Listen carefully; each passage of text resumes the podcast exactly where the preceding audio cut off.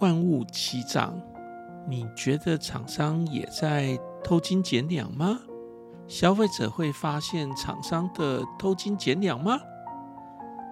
我们可以从消费者行为里面的感官知觉的差异门槛的知识，来跟大家讨论这件事情哦。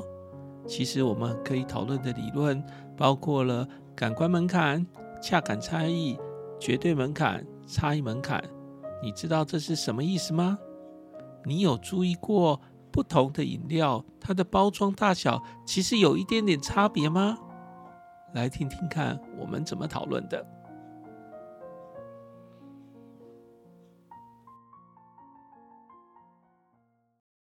大家好，我是台北大学汪志坚老师。大家好，我是龙华科大气管系 James。好，哎，谢谢 James 老师。然后今天我们要跟 James 老师来讨论，就是万物齐涨，偷斤减两，消费者会发现吗？好，我们要来谈消那个感官知觉的差异门槛这样的很有趣的一个主题。好，那我们就也今天也就是来跟 James 一起来一起讨论这样的一个话题。来，呃。讲这个东西的时候啊，只要讲这个偷金减两哦，相信所有人哦都会立刻的想到那个洋芋片，对不对？哎，就是卷子应该也会想到洋芋片吧？哦，当然会。哎，对，因为只要想到偷金减两，每个人都想到说，哎，洋芋片可能就是一个例子了，对不对？所以呢，我们今天就会先想一个事情，是不是我们就应该来来做一个哎开箱，好，来开箱一下洋芋片，对不对？？James 老师觉得好不好？好啊，我们来看一下，到底洋芋片 有没有偷斤减两，还是怎么样？我就买了洋芋片，我们就先来看看哈。那个呃，我买了洋芋片，大家看看哈。今天等一下，趁机今天的宵夜就可以来吃洋芋片了。好，太好了，来开封一下看看了哈。好，那呃，洋芋片打开了以后，大家都发现一件事情，跟大家想象的一样，就是洋芋片一打开，你会发现。哎，奇怪了，洋芋片怎么大部分都是包装啊？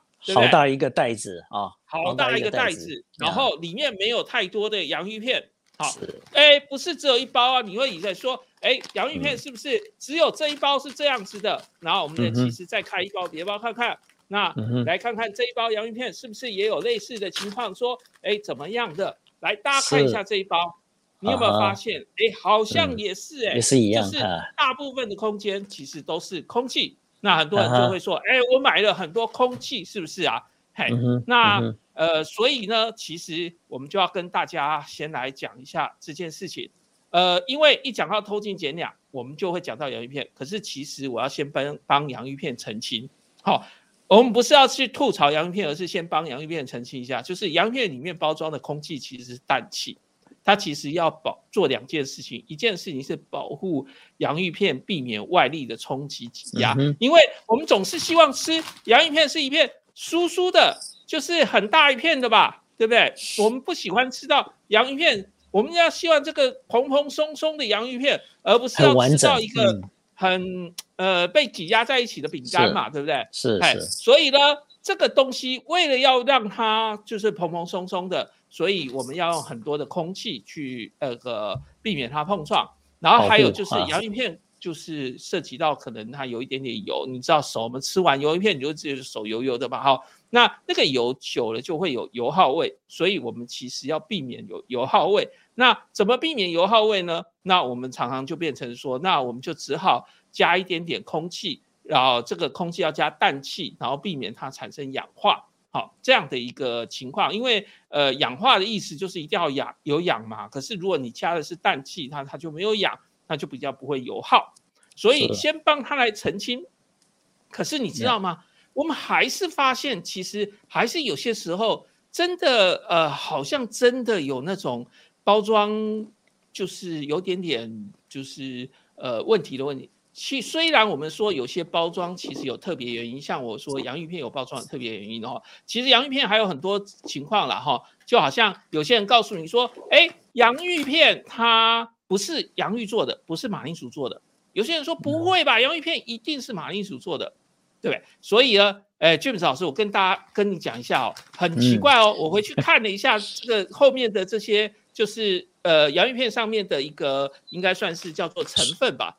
你会发现一件事情成分说明，这有成分有两种，嗯，一种哦是用马铃薯做的，直接切片，嗯，也直接切片。然后另外一种呢，如果你看一下成分，你会发现它的成分最前面的竟然是玉米粉，哎，怎么不是马铃薯呢？好，嗯，那其实你会说啊，所以有些洋芋片是假的，不是洋芋片。但你知道吗？这两家公司这两包洋芋片，一包是用切片的，一包不是用切片的。可是那两件两件既然是同一间呢，嗯，所以没这个问题。同一间公司，它不是要骗你，不是说啊我们这家公司要黑心，而是说本来生产线上就有两种不同的洋芋片，有一种洋芋片是马铃薯切片的，有一种洋芋片是呃用玉米粉。为主，然后马铃薯粉为辅的，然后它是用粉重新去压成那个薯薯片的样子，就是说它其实本来是粉啊，然后再把它压成那个好像感觉像是切片一样，可是其实不是，它是先弄成粉，然后再弄成外形，所以一种是马铃薯切片，一种是用粉。那你就说，嗯，那你喜欢哪一种？俊老师你喜欢哪一种？这是个好问题哦，呃。其实哦，洋芋片这个东西对我来讲，真是是一个很大的吸引力啦。因为老讲，呃，不管是切不切片，或者说用是用面粉压，哎，是是用这个这个玉米粉压的，我我对我都我都老讲，我都不太能够抗拒了哈。这个也是我我就很好吃吧，对不对？对，不能够传一个给你吃。对呀，这所以以下次我们一起露营，那我就可以吃偷吃一点。对，是。不过我在想，其实这个这个也可以稍微谈一下，就是说。如果以塑形来讲，以以厂商的制造跟产品的设计来讲，其实用浆再去压成形状，一定是比较在制造上面会比较容易，而且比较 fancy 一点，在产品的设计上面。所以，对啊，呃，所以其实这个这个哈，呃，呃。是一个很有趣的问题啊！因为说厂商他为什么不要不要直接切片？那我我会觉得其实他一定有他的想法。如果因为有些产品会吸引消费者，其实不是只有口感这件事情，也有可能是样貌、它的设计感哦。尤其像小孩子，可能那个设计感，哎，你可以把它压成呃 Hello Kitty，你可以把它压成这个这个这个 Mini，那它可能就特别有吸引力。所以对，没错，对，呃，所以说。刚刚汪老师有提到一点，同一家公司它为什么要生产这两个？其实它就制造市场的一个覆盖率能够让它高一点。这个也是因为你你不进去，其实其他厂商会进来，那你就把这个消费者的这这个偏好的一个部分啊，让给空空朋，就是就让给其他的竞争者。所以它大概要增加市场的这个这个 cover 哦，所以它一定会这样做。嗯，呀，没错，这个训史老师讲的好。所以你看这一包它。不是切成马铃薯片哎，对不对？我 特别选了一包，它弄成很像饼干的样子，对不对？嗯。因为也许有些人就不喜欢吃洋芋片的那种外形，觉得那个东西好像很油，对不对？但是每个人想法不一样。但有些人喜欢说，哎，我这感觉就是马铃薯整片下去切的，对不对？然后还每片大小不一样，是马铃薯不可能每颗长一样大嘛，对不对？所以切出来不一样大小，哎，很合理。对不对？所以其实哦，这就很有趣的主题，就是说有些时候，呃，消那个消费者对这些东西，我们的感官知觉的一个情况是是。所以我先再回来看我们讲的这一页，Yoga 很多的包装，它其实是有特别的原因的。回到我们来讲这个事情，就是说，所以这样的一个包装，那你说里面有空空的很多空气。其实就回到我们讲的这一页，它是有很多特别原因的。像你刚刚讲的这个事情，就是说它不是为了要偷工减料，而是它为了要让这个马铃薯比较马那个应该是那个呃洋芋片比较不会被挤压，而且比较不会有油耗，所以产生这样的一个情况。它不是偷奸减减量的。但是我要想一个事情。有些包装，你真的会怀疑它是不是偷斤减两，哎，对不对？俊石老师，你有没有看到我们荧幕画面的这一个那个呃照片？这被王老师逮到了，被王老师逮到了。对，其实我也不知道他是不是偷斤减两了。可是我就在想一个事情，这个是泡芙，泡芙的重量很轻呐，所以那个包装袋应该不需要用特别强化的一个一个设计吧？那为什么他要搞出一个这样的设计呢？你看他的这个，你看这个荧幕上所看的，它那个外形啊，明显的就是往下切了。所以，我们一般消费者打开的时候，我们从上面看会觉得说，哎，满满的一盒。可是你从侧面看，奇怪了，它怎么上面宽，下面窄那么多？然后中间还有一个就是小小的一个凹槽，这个凹槽是真的那个塑胶会被泡芙挤烂，所以要做这个东西来增加强度，还是其实它只是少放几颗泡芙，对不对？哎，James 老师，你觉得哪一种比较有可能？不知道对不对？我我我我想哦，这个其实我呃，像这种情况我也很难去去帮厂商讲话，很难讲嘛。哎，我很难讲话。不过呃，我想厂商应该因为他是是一个 marketer 嘛哈，所以他基本上他还是会了解市场上。呃，怎么去操作对它是比较有利的哦？那那刚刚当当然包括那个那个那个洋芋片那个 chip 那个袋子哦，有些我我想我们虽然这样讲哦，但是可能有些消费者他还是会质疑，他说啊，那那你可以啊，你可以充气啊，但是你也可以把。洋芋片再装满一点，然后充气，对不对？对，但你好像装个八层，然后充气就好了吧？干嘛要装五层呢？所以消费者一定会认为，因为因为这个也是呃，就是所谓的认知的问题嘛。因为嗯，你没有满，就是你偷工减料。所以这个这个其实呃，是我我觉得厂商是有调调整的空间。不过因为我们在还没有买到产品之前，我们都看袋子，所以嗯，袋子大，显然它就是什么？应该容量多嘛？里面对不对？对，内容物应该要多一点嘛。所以就就你看它弄得那么大，不管它充多少气，不管它的理由是是因为蛋比较稳定，然后不会有油臭味，这个都可能很多人会认为都是厂商的一面之词啊。尤尤其是有些人他如果有被骗过，他就会他的认知就会产生说啊，做这种事情就是想偷工减料。所以那讲就就有很多的这个可以去讨论的空间。对，没错没错，因为像这个，我合理的只能讲说，他可能怕我们吃太多，所以故意做小包一点，对不对？嘿，可能一次分量不能吃那么多。是是是，这个可能帮妈妈妈妈设想好，怕小孩吃太多甜点蛀牙，呃，正餐不吃，所以这样子蛮适量的，妈妈就会多买给小孩子吃。啊，是是是，我们真的是帮厂商想的太多了，对不对？想的太好了，哈，对。对对，因为哎，为什么拿这个泡芙？因为这个泡芙很轻，它很难造成结构上的问题，所以你特别做出一个特别奇怪的外形。如果我从工程的角度来说，这个外形这个结构强度一定会比较高。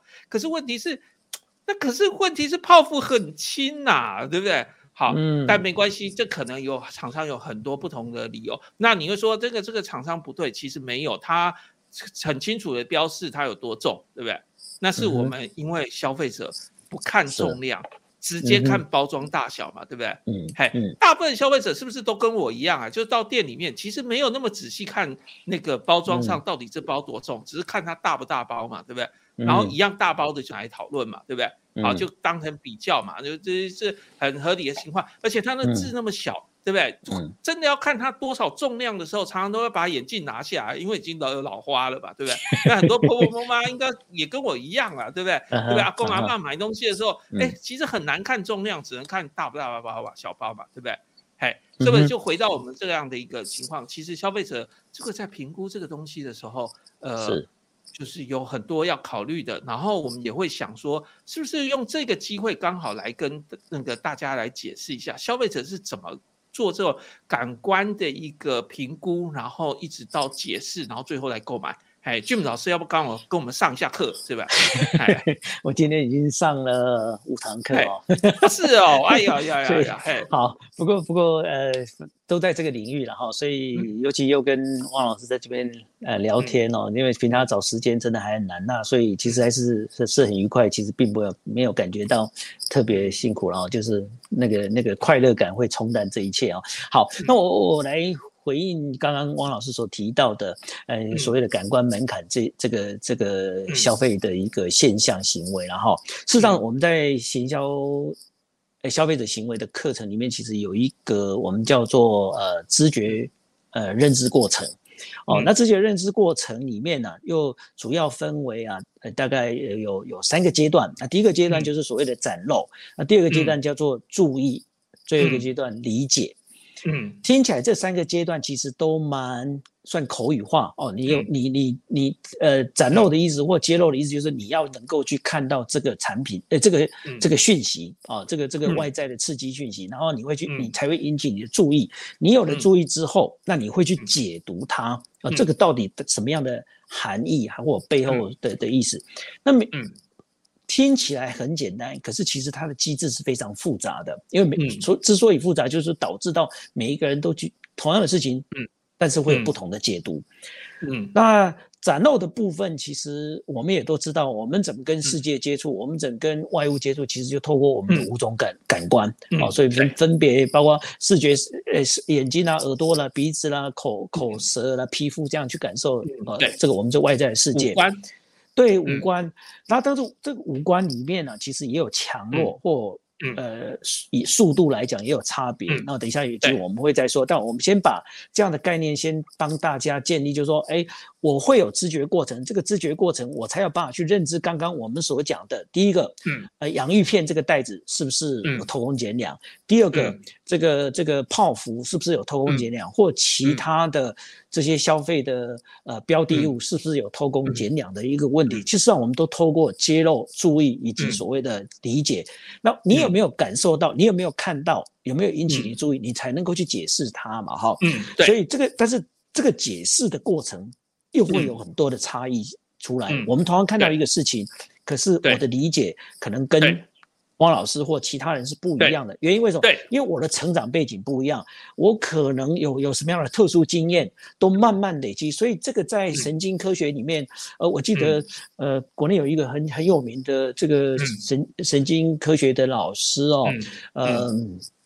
他就曾经讲过，反走过必留下痕迹。那其实我们我们经历过很多事情，其实都一定会留下痕迹。这个痕迹在哪里？其实就在我们的大大脑里面储存起来。有一天我们就拿出来用，就是我刚刚这里提到所谓的理解过程。那我们会拿出来拿出来去解释我们所碰到或我们所接受到这个讯息。那另外一个就是我刚刚讲说，哎，很多人都会有不同的感知解解释。那这个原因也会牵涉到。呃，王老师这边所，呃，刚刚有提到所谓的感官门槛，因为这个门槛其实，呃，在英文叫 threshold，threshold 这个事情其实每个人不一定一样哦，这不一定一样。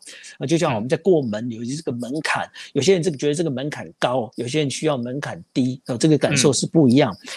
呃，如果大家有兴趣的话，其实还可以再回去找找看啊，在谈这个门槛的部分或刺激的门槛呢，其实会去用一个所谓的韦伯理论哦。Web slow 这个这个概念来解释哦，那什么叫做什么叫做这个韦伯理论？其实很简单来讲，就是说能够引起你注意的这个刺激量的变化。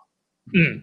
啊，那讲的更直白一点，就是说，就像我们在上课或我们在谈话里面，呃，我们的老师常常会告诉我们说，哎，你要表达一件事情，你要做好一个演讲，你一定要有阴阳顿挫，要有起伏。哦，嗯，你如果没有做到这些事情的话，你的学生或你的听众一定会睡着。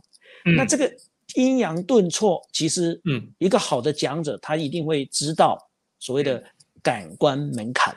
啊，那如果你没有做到这个，你说我我有啊，我声量有变化啊，等等啊，那个可是呃，这个可能就没有达到所谓的感官门槛的的一个一个一个目的。所以你看那个，我记得还有一个有一个很有名的这个交响乐叫金二啊，他就是因为因为这些呃当初就是因为很多人装绅士啊去听交响乐，可是根本进去就开始打打呼睡觉啊，所以那个。那个应该叫呃，是叫海顿还是谁嘛？哈，他就很不舒服这件事情，他就弄弄了一个惊愕，好吧，你就睡，他就玩弄了，所以所以他也突然就那个对，所以他就用到用了一个所谓的感官门槛，让你真的能够感受到那个声音，突然的噔噔噔，哎，对，就把你全部吓醒，他就不信你，他就不信你的感官门槛是那么高，所以他知道，所以就变成一个经典作品。哎，对，所以，我们今天回到刚刚的产品也是一样哦，就是说，如果你今天的产品，你让消费者已经感受到、注意，然后哎，注意哎，发现，然后感受到，哎，他去理解，在他的认知里面，这是偷工减料的。嗯，那我也只能讲这叫偷工减料。可是有些厂商技术门槛很高，你知道吗？他他连他连呃，我们如果讲讲这个比较直白的哈，就就是他欺骗的功夫也很高。啊。如果我们讲比较好听的，就是说他的设计嗯。很厉害，所以虽然他他呃内容物少了一点，可是他让你觉得哎物超所值，事实上好像没有。啊。所以呃这个这个大概。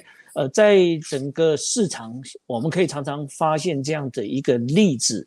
啊，所以为什么我们要回头去做市场调查？到底消费者，呃，他的感官或感认知的这个门槛到底是？是怎么样的一个一个变化了啊？这个是是我们要去理解，所以就会有一些理论呢，沿着这个这个感官知觉，譬如说有些人也会有会有延伸去谈所谓的呃什么恰感恰感恰感没哎恰感差异啊恰感差异。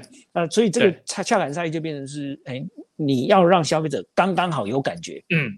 啊，那这个当然还有另外一个就是所谓的。这里头一片讲的，就包装改小一点，消费者会察觉吗？对不对？是，James 老师是不是在讲这一段？是是。那另外一个就是，呃，就是一个叫所谓的绝对门槛，因为绝对门槛就是说，哎，一定会有感受到。那当然你要老讲，你就要做做做 consumer behavior 这个 research 嘛，你才知道说你那个特定的族群，它到底要下多重的的这个刺激，它才有感。呃，所以呃，你。你如果减价，你要减价也好，或者你要减量也好，那你你一定不能减到让他有感觉，对，这就是所谓的你如果让他知道，哎，感感觉到，哎，绝对门槛啊，他就是绝对。绝对偷工减料，那当然，那当然就很麻烦哦。但这个当然每一个人的解，我刚刚有提过，这个理解的过程其实才是一个很大的的变数啦。就是说，呃，每一个族群或每一个人或许都会有不一样，所以我们就得得做市场调查，到底什么样的一个设计才会让消费者呃能够真正的感受哦。那这个部分，呃，其实厂有些厂商他们就会在做成品的一个销售之前。他们会做先做一些测试啊，产品的测试。是不是这样出去，消费者真的有感觉到我们东西是是变少的，因为他一定不希望将来被消费者批评说，那你骗我钱哦，你跟其他厂商不一样。我我想，呃，大概没有人希望希望是这样子的一个一个情况哦。嗯，我我我我我想我先补充到这里，我。对，先让汪老师再做起。所以我来跟大家讲这个回顾一下刚刚 James 老师讲的，第一个就是感官门槛，就是我们刺激能够被感官接收到。那刚刚 James 老师有跟我们讲啊，这个五官嘛，哈，就是我们的眼睛啊，我们的嘴巴讲出来的话，对不对？然后我们的耳朵听进来的东西啊，哈，眼睛看到的啊，然后皮肤接触到的嗅觉，那个呃，能够。闻到的等等的这些感官，可是这些感官要能够让你听到，它都有一个门槛，好，就是一个最低的刺激量。那这种门槛呢？呃，俊子老师也跟我们解释了，就是说，其实它有分一个东西叫做绝对门槛，跟一个叫做差异门槛。绝对门槛就是你能看得到的一个最小刺激量，就好像说你眼睛不好，那你看就不可能看到太小的字。所以我刚刚跟大家讲啊，就是我在那个店里面呢，我要如果要看那个包装有多少重量啊，常常就必须把眼镜拿下来，因为要去就是有老花嘛，就看不到嘛。好，那字都很小啊，对不对？这个就是有绝对门槛。那差异门槛就是讲说，这个可以感受到这两者之间差异的一个程度，其实就是一种差异门槛。那我们就讲一个例子，用 James 老师刚刚所讲的，就是诶，我们厂商啊，就是呃呃，这个要决定这些包装的大小啊，那这是我们今天的主题嘛，就是偷斤减两嘛。那我们消费者真的有感觉到有差异吗？那我就在想一个事情，所以我就事先的、昨天的就把这个饮料买了一大堆，然后就拍了一张照，想说给大家看一下，然后想问大家，这个包装改小一点，这个我们消费者真的会察觉到吗？那我就给大家看一下这一个，哎，James 老师，这些饮料你都喝过吧？对不对？对 啊，哎，大部分都喝过，大部分都喝过。我也很爱喝饮料哈。那这些饮料是不是在冰箱货架上？我们刚刚从这个冰箱随机拍的照片，你会发现其实他们都放在一起，对不对？是。大概就是都是就觉得应该一样大的饮料，对不对？嗯哼，那所嗯以我们一般都会觉得这个饮料应该差不多大嘛，对不对？是是对，那你没有太大差异，嗯，没有太大差异。那你要想是说，只要老师问这种问题，一定问题中藏有陷阱，对不对？对哎对，一定不会那么简单，因为老师是一个很复杂的动物啊。对，没错，这个在学校当学生当久的，就会知道说，只要一个很 stupid 的问题，老师问出来，那个答案就一定不 stupid，对不对？对对因为对，想一想，这个我们平常在冰箱的货架的时候，我们一定把它当成每一瓶都一样大，对不对？嗯，是吧？对不对？俊老师，是你会不会觉得就是一样大啦、呀对不对？哎呀，可是这些瓶子里面的饮料真的有都一样大吗？对不对？嗯你开始怀着怀疑了，对不对？哎，那厂商干嘛就是搞不一样大小的瓶子？好，那这个我们还在说啦，不应该不一定，因为它有厂商有很多原因。可是呢，我就帮大家分析一下，好不好？因为我们不能这个花太多时间一瓶一瓶介绍，而且又变成嗯帮厂商在做介绍产品。那我就给嗯大家看一下这个饮料的一个吸吸数。嗯那最右手边的视频，你看起来好像那个第四瓶的那个乌龙茶看起来好像最大哦，其实没有，最右手边的这四瓶都一样大，就六百 CC 的，你会觉得说，哎，那个可口可乐的那个纤维 Plus 应该看起来比较比那个可口可乐的那个就是零卡的应该一样比较大吧？这个、嗯这个就是我们的感官的一个就是一个问题了，因为它是嗯白色的一个瓶身，好所以它让你感觉比较大。其实两瓶是一样大的，但它的两瓶外瓶外形是不一样的。那是可是你会觉得一样大，哎，不一样大，你会觉得那个就是那个纤维 Plus 应该大一点，没有没有，它没有比较大。然后我们也会觉得那个比较笨重的那个就是乌龙茶一样大，比较大嗯，可是其实也没有。好、嗯哼它是、呃就是呃造型比较没有那么曲线，可是其实它也是刚好六百 CC。好，嗯所以看起来它虽然大，可是没有一样大。但是再往下，你再注意看哦，你看哦，瓶子它可以从六百变成五百八，变成五百三，是，变成五百一。那个好嗯笑的就是那五百亿的那瓶还比较高哎、嗯，对不对？哎，还嗯搞不好看起来比较好。然后再往下那一瓶五百哎，那你就觉得五百已经少了一百了，对不对？那再往下那瓶，哎，那个四百九十五的怎么怎么看起来比五百的还高？可是只有四百九十五啊，对不对？然后再过去那一瓶，哎，果汁它只有四百五哎。那在冰箱上面，我们不知道大家分不分出来啦。这个就是每个人都有不一样的。也许你会告诉我说，哎，你分得出来，这就每个人就是好像他的那个差异门槛不一样了，对不对？有些人搞不好五百八跟六百他就分得出来，说，哎，这瓶比较小。好，当嗯然，如果你是看数字，那一定看得出来了。但是如果不是看数字，那你能分得出来，那表示你那个门槛差异很小，你就看得出来了。可是有些人可能搞不好这张图哦，除了四百五十那一瓶他有知道比较小以外，说不定在我今天讲之前哦，你其实在那个便利商店的那个货架里面，你其实是把他们每一瓶都当成六百 CC 在买的，嘿，是不是有这样的可能性啊？哎，是，呃，王老师举这个例子，呃，其实他有很多有趣的事情可以讨论。然后，对，第一个，呃，我想讲的就是说，呃，在这些品种里面，嗯、我们可以有些人就会很直觉去判断，当然要买。如果假设它是同样价钱或价钱差不了太多，太有些人会偏好，就是我一定要找一个容量大一点，因为这个感受就是说，哎，我用同样的钱，我买比较多的东西，这样子的一个很直觉的一个认知。啊，所以他就会去挑到底哪一瓶比较，如果口味上他都能接受，他一定挑他认为比较大瓶的。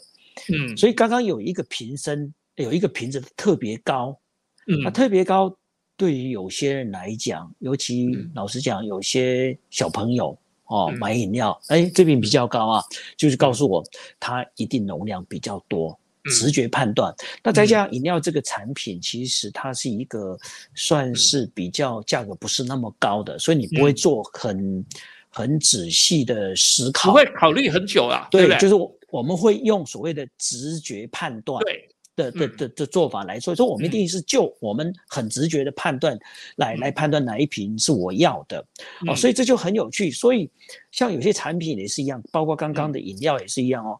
嗯，汪老师点出他，汪老师说，哎，像白色的就会让你看觉看起来比较胖，嗯，比较比较大，比较大，嗯嗯。那另外一个深色的看起来会比较重，对不对？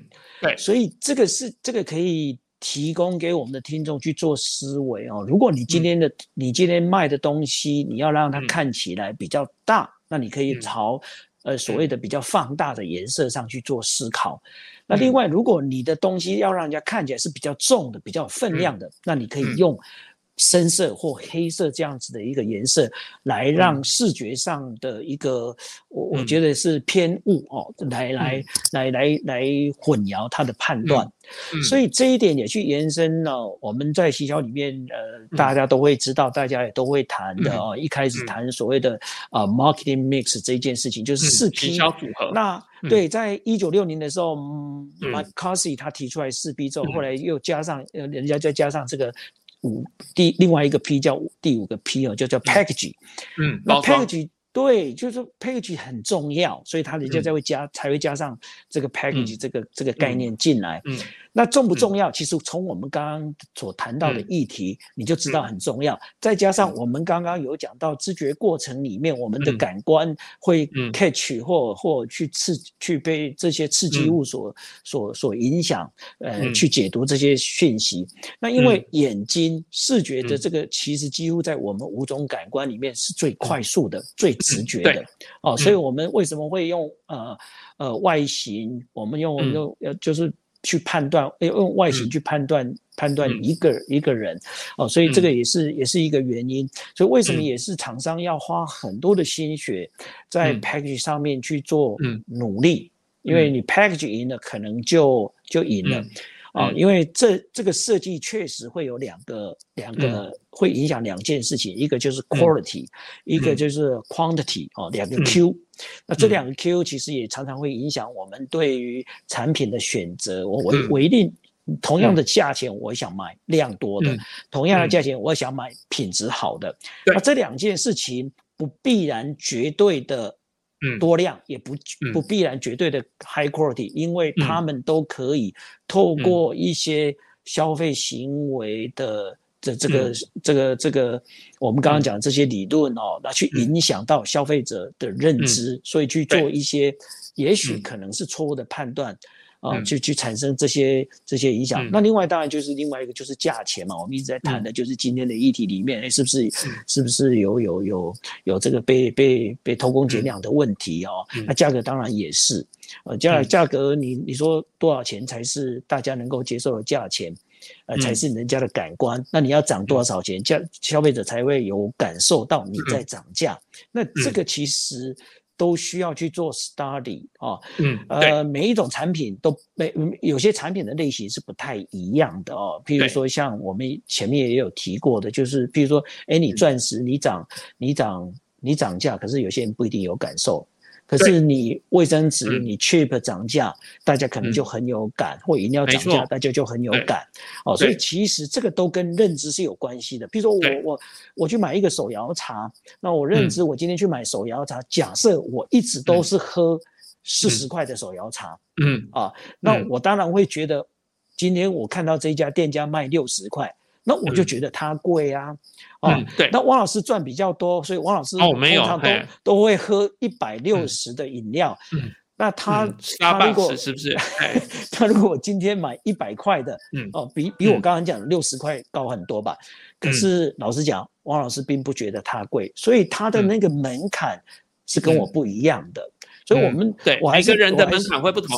嗯，对，所以呢我就可以延伸一个有趣的事情，就哎，其实我们生活上面也是一样，有很多的事情其实都受制于这个认知或认知门槛的一个感知门槛的一个一个一个一个影响哦。我举个例子，其实我在课堂上，你常常跟呃学生开玩笑说，哎，讲到这个，我就跟学生开玩笑说，呃，每一个人资源都不一样。可是如果说你教你今天，因为在大学里面大概就是有一些课题要做嘛，比如说你要当然你要念书啦，那你最好也能够谈恋爱、交交男女朋友啊。你要对男女朋友好的时候，千千万万不要把你的所有的筹码孤注一掷。因为你把你筹码孤注一掷之后，你会把他的门槛提高，拉很高，对，拉很高。那你将来用什么刺激他，才会感受到你对他的爱呢？似乎是越来越困难。所以你一定要有策略啊！要要，既然尤其我们都是大概都是碰到管管理学院的学生嘛，哈，所以我们就跟学生讲，哎，其实你的人生就是嗯。一个管理的问题，这叫资源分配。那你怎么样让你的资源分配有效率？所以你一定不能孤注一掷，你要让他感受得到，然后又不能一下就就就就就就全部的孤注一掷，那你这样会造成困难。所以你看，我们诶之前才有一些新闻啊，大家就把这个最这个这几年来所谓的这个所谓的世纪婚礼的这些这些这些呃这些名人或艺人，你看大部分都离光了。那我就在想，诶，这个跟感知。很有很大的关系吧，因为你一开始就就有那么大的刺激，又给他那么大的那个那个那个那个婚礼的这种这种这种感受，那你往后的日子怎么过？很苦啊！你就给他吃牛排，那情人节的时候要吃什么呢？对不对？不是你牛排没有关系，你就给他那个五那个 A 五的和牛，请问一下，你在对你平常就吃 A 五的和牛，那你等到情人节你要吃什么呢？对不对？呀，所以另外一个就是说，嗯呃。爸妈也是一样，其实呃小孩子也是，其实小孩子从我刚刚有讲过，其实认知其实是一个很复杂，呃跟很长远的一个过程哦。小孩子他从小他也是在感受这个世界，他就用我们刚刚讲，他用五种感官去感感受这个世界，所以他也会产生一些认知。那我们在不管对于小孩子的呃处罚也好，或者说奖励也好，其实也一定要掌握这个部分，因为你如果一下子就就下重本哦，就就给他很大的一个奖励。那下一次你如果没有再更大，那你知道小孩子的成长是很是是是漫长的哦。那变成哦，你到最后你的奖励能不能达到那个那个所谓的恰感也好，或绝对门槛也好，那就是一个产生一个问号。那我我想，呃，天下父母心，那这父母的话就会呃就会有很大的这个这个呃。奖励小孩或或或奖惩这方面的问题，不过这个有一个好处啦。我们今天大家谈到现在啊，我觉得可以真的告诉我们的听众哦，不管你是在哪一个产业，或者说你是一个全职的妈妈也好，其实呃，行销这门课或者说消消费者行为这门课，呃，真的很值得呃，对，没错，进来一起努力，一起一起那个。那当然就呃，也可以到。台北大学念念念这个硕士班哦，这个这个 MBA 或 EMBA 啊。如果台北台北大学呃，因为学生太多不好进，那没关系，到龙华科大气管系，是，我们做个非广告，行销一下，对，做个非广告。我我想我想这个就是很直觉，因为所以我刚刚提到就是说品质啦、量，还有呃 quantity 这件事情，还有价格，其实这对一般的消费者是最直接。直觉的，而且是最容易碰到的问题，而且是他去价取这个这个一个产品好坏值不值得买，所以我们讲的所谓的这个这个叫做呃 merit 值啊，或者所谓的这个什么什么，现在有一一种叫做什么，有有人常讲这个呃性价比，哎 CP 值对 CP 值或性价比，其实常常用这个来做比较哦，所以这个确实是。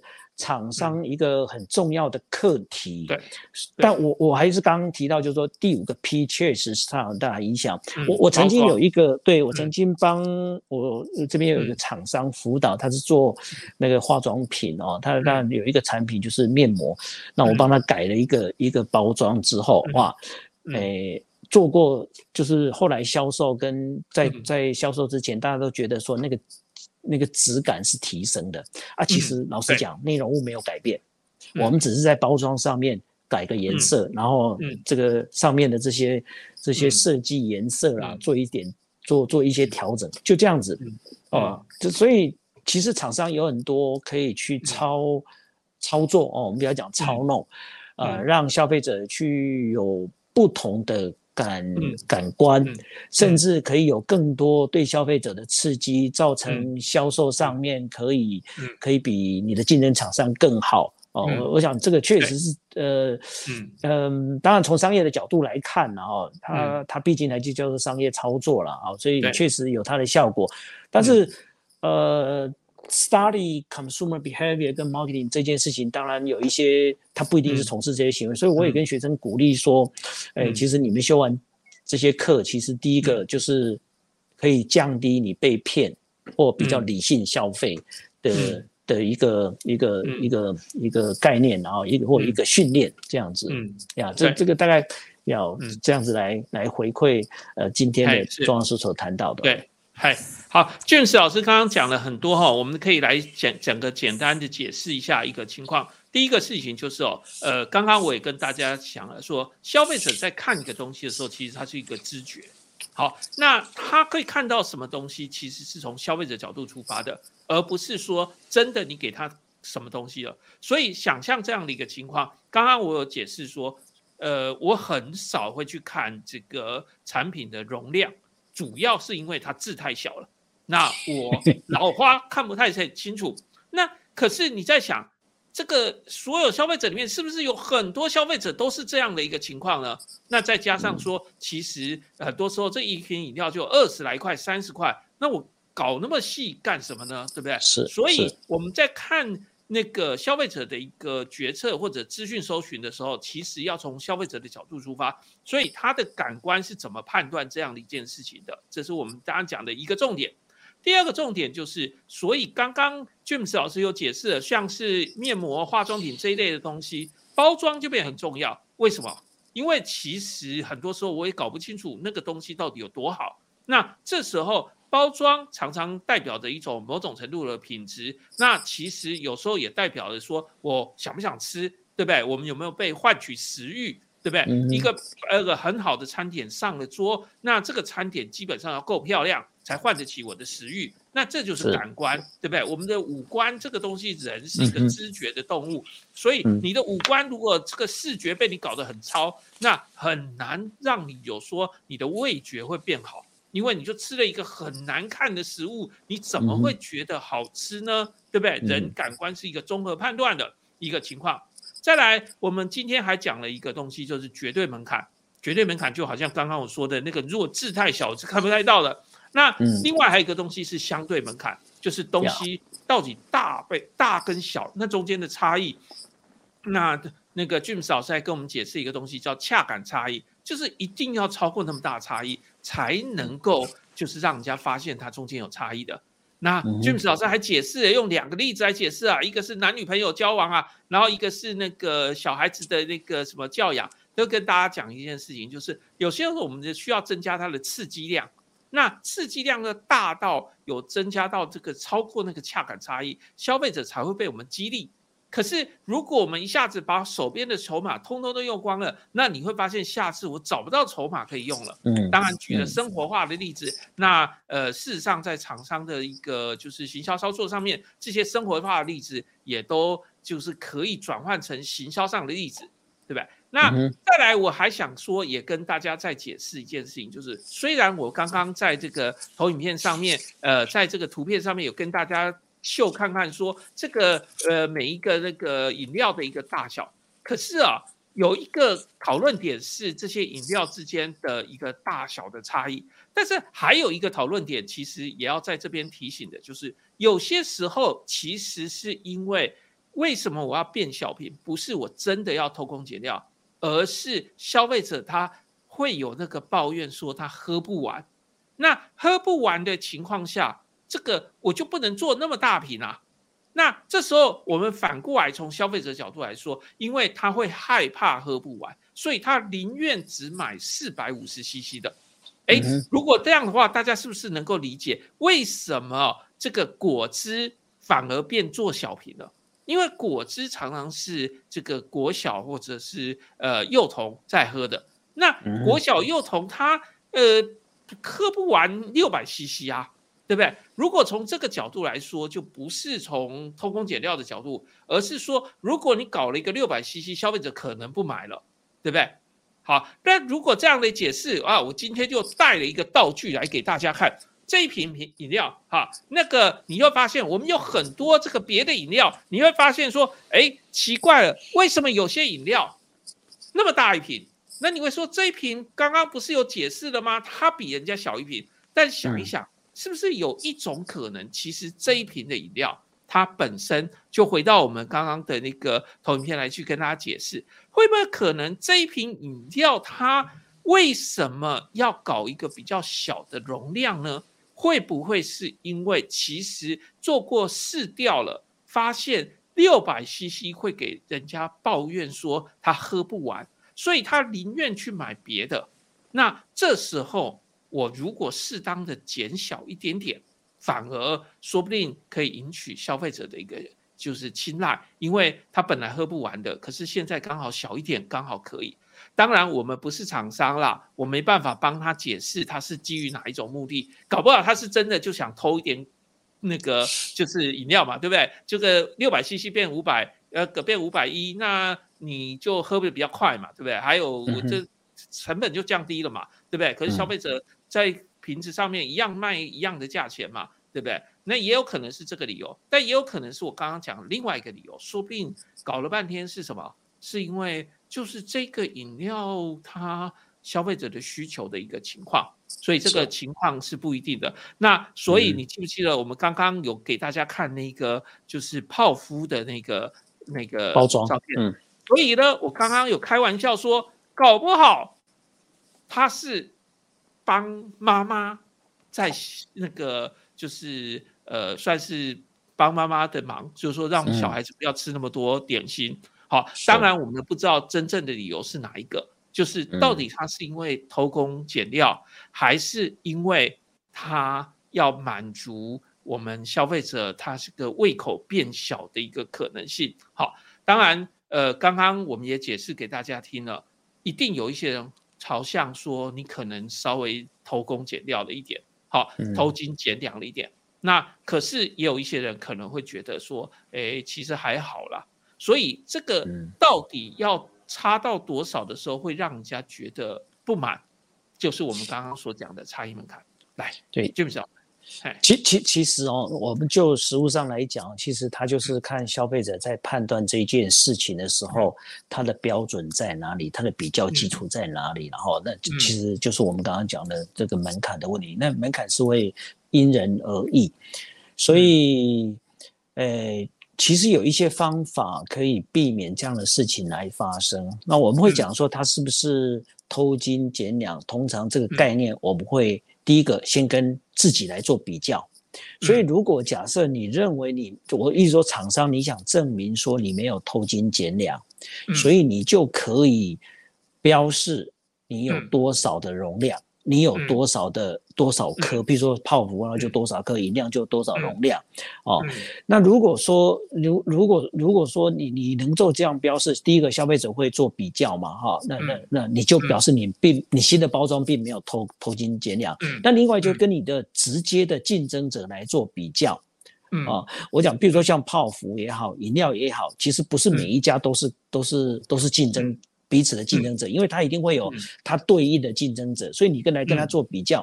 如果你你你可以某种程度的在你的广告或你的瓶装的说明上面解释这个事情，那可能消费者就不会认为你有偷斤减两。所以各位如果还记得，大家如果还记得的话，哈，全年曾经有一系列的广告。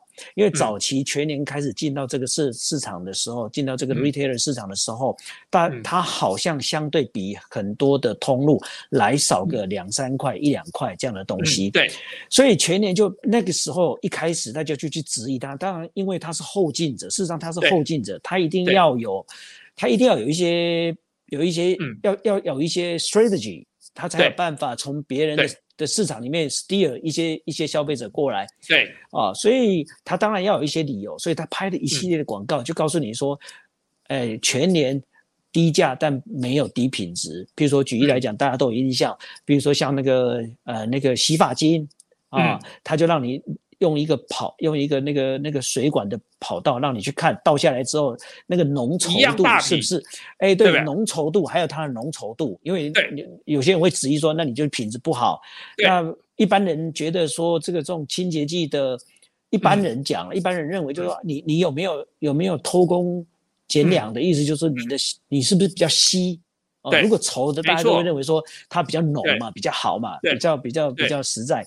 哦，他就他就拍这广告，然后他也也好像也拍了一个广告，好像是是是去排什么找找那个掉牙的那个那个老老人家来吃哦。当然这个是一个比较 human 的方式来拍，希望吸引你的幽默。我们刚刚讲的这个揭露跟注意嘛，哈。可是他就去搜那个咬咬那个。Chip 那个那个那个，我忘了是不是 chip 还是饼干，但是 anyway，他就是去收那个音，所以那个音，我们因为我们秒到酥脆的东西会有一个声音啊出来，所以他看那个分贝，他就告诉你是一样的，所以他就一样脆，一样好吃，对，他就所以他就是去告诉你说，我们我们。降降，我们价格比较低，可是我们并没有在品质上面有任何的折损，所以这个也是，我想也是，呃，这个这个业者他应该去思考，我怎么让我的消费者知道我的产品是，呃，物这个物超所值啊，或者说我的价格是很很这个 CP 值是很高的。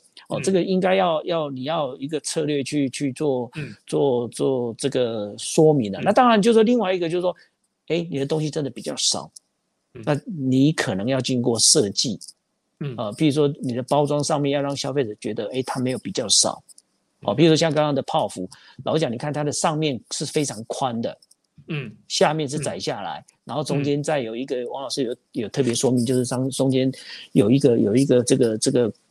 这个镂空了哈，有一个镂空的地方。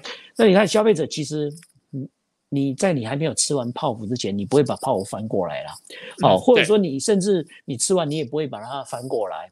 那吃完直接丢垃圾桶都没发现，所以所以你从头到尾都是看着上面，哇，这这一家的泡芙，你看它那个面那么大，显然它的东西你比较多嘛，这个叫视觉上面的一个一个一个一个一个矛盾或一个一个混淆了哈，所以有时候可以透过视觉上的一个混淆来影响消费者的决策，所以我记得，呃，这个以前以前也流传过一段时间呢，有有一个这个呃佛佛教的出家师傅他。他就讲眼睛业障重，所以你看到的东西，你看到的东西不一定是重，不一定是真的哦，不一定是真的。那这个这个，我我我觉得确实是，其实我们常常有一些，尤其在直觉判断的时候，呃，没有做过很理性的的这个，当然有很多原因啦，因为我们刚刚也讲，这个其实你在做这个决策有很多的呃，我们叫做干扰哦，这个也是你。呃，在做研究的时候，你都要去排除的。可是事实上，消费者在现实环境里面根本没有办法排除这些嘛。哦，它有很多原因，比如说很 rush 的时间呐，啊，或者说它根本呃，比如说像像汪老师刚刚提到，像我们都会有有一点老花，我们不可能再拿来仔细看，哎，所以我们就就就就按照哎高矮胖瘦好像啊，好像的高矮胖瘦，那我们就被骗了哦。所以对，呃，当然我我我们自己教行销，自己教消费者行为，其实也常常被骗了啊。对，是，对，所以所以其实有时候是这样子。那我我的意思就是说，呃，事实上。真的可以透过呃这门课哦，消费者行为也好，marketing 也好，然后可以跟市场做更好的沟通，然后也可以呃消费更理性一点啊。这个大概我想从我们今天所谈到的东西，有可以有一些一些一些呃 implication 啊。嗯，OK，好，不错哎，我们今天从这个洋芋片讲起，既然能讲这么多东西哦，真是太特别了啊。OK。